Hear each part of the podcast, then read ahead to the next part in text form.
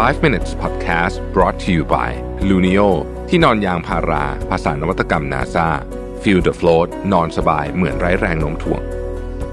สวัสดีครับ 5 minutes นะครับ คุณอยู่กับรวิทยานุสาหะครับ วันนี้บทความจาก KTJ นะฮะ ที่ชื่อว่า 5 everyday deadly habits that are making you age faster นะครับ5นิสัยที่คุณอาจจะทำโดยไม่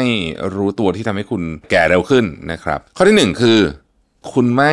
จัดการกับอาการป่วยบางอย่างของคุณที่คือไม่จัดการอย่างจริงจังนะครับแน่นอนถ้าคุณป่วยหนักอะคุณต้องจัดการอยู่แล้วถูกไหมยังไงก็ต้องไปโรงพยาบาล แต่ว่าบางอย่างเนี่ยมันเป็นสิ่งที่มันเล็ก ๆ น้อยๆที่คุณไม่เห็นนะครับหรือคุณไม่ได้สังเกต ส่วนใหญ่เป็นอาการป่วยที่เกี่ยวข้องกับเรื่องจิตใจนะครับ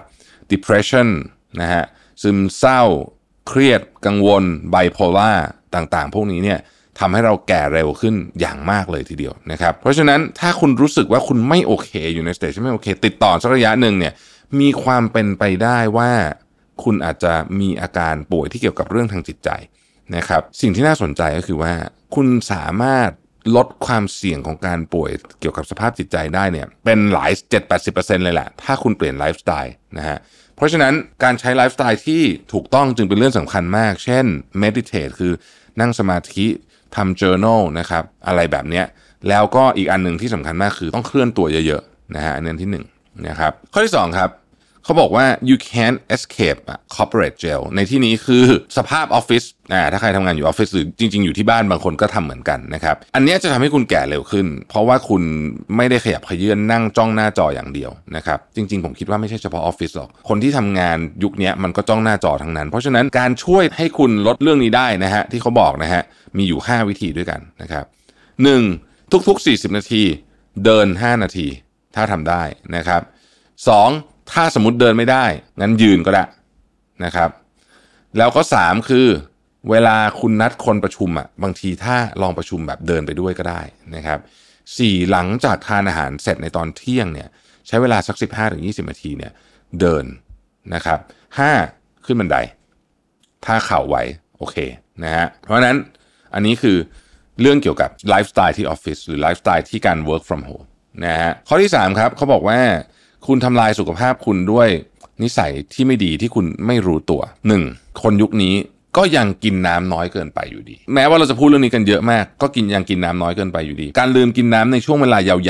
วๆนะฮะเช่น สมมติคุณไปถึงออฟฟิศอย่างเงี้ยแล้วคุณประชุมประชุมประชุมประชุมประชุมสี่ชั่วโมงเงี้ยนะฮะเราไม่ได้กินน้ำเลยเนี่ยนะฮะมันทำให้สมองอะ่ะเหมือนมันไม่มีน้ำที่ไปช่วยให้สมองอะ่ะเซลล์ของสมองอะทำงานได้ดีนะครับเขาบอกว่า ในนี้เขาเขียนนะ even the slightest dehydration can reduce brain power by 1%คือ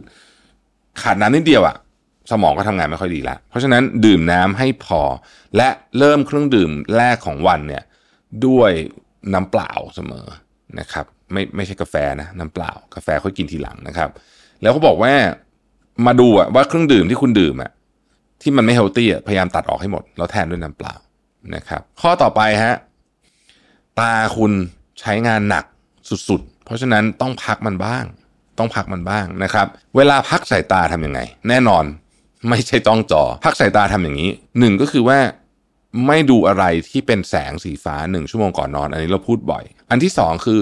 ไปออกไปเดินข้างนอก มองธรรมชาตินะฮะด้วยแดดจริง ๆ แล้วก็อีกอันหนึ่งที่น่าสนใจมากเลยก็คือว่าเขาบอกว่า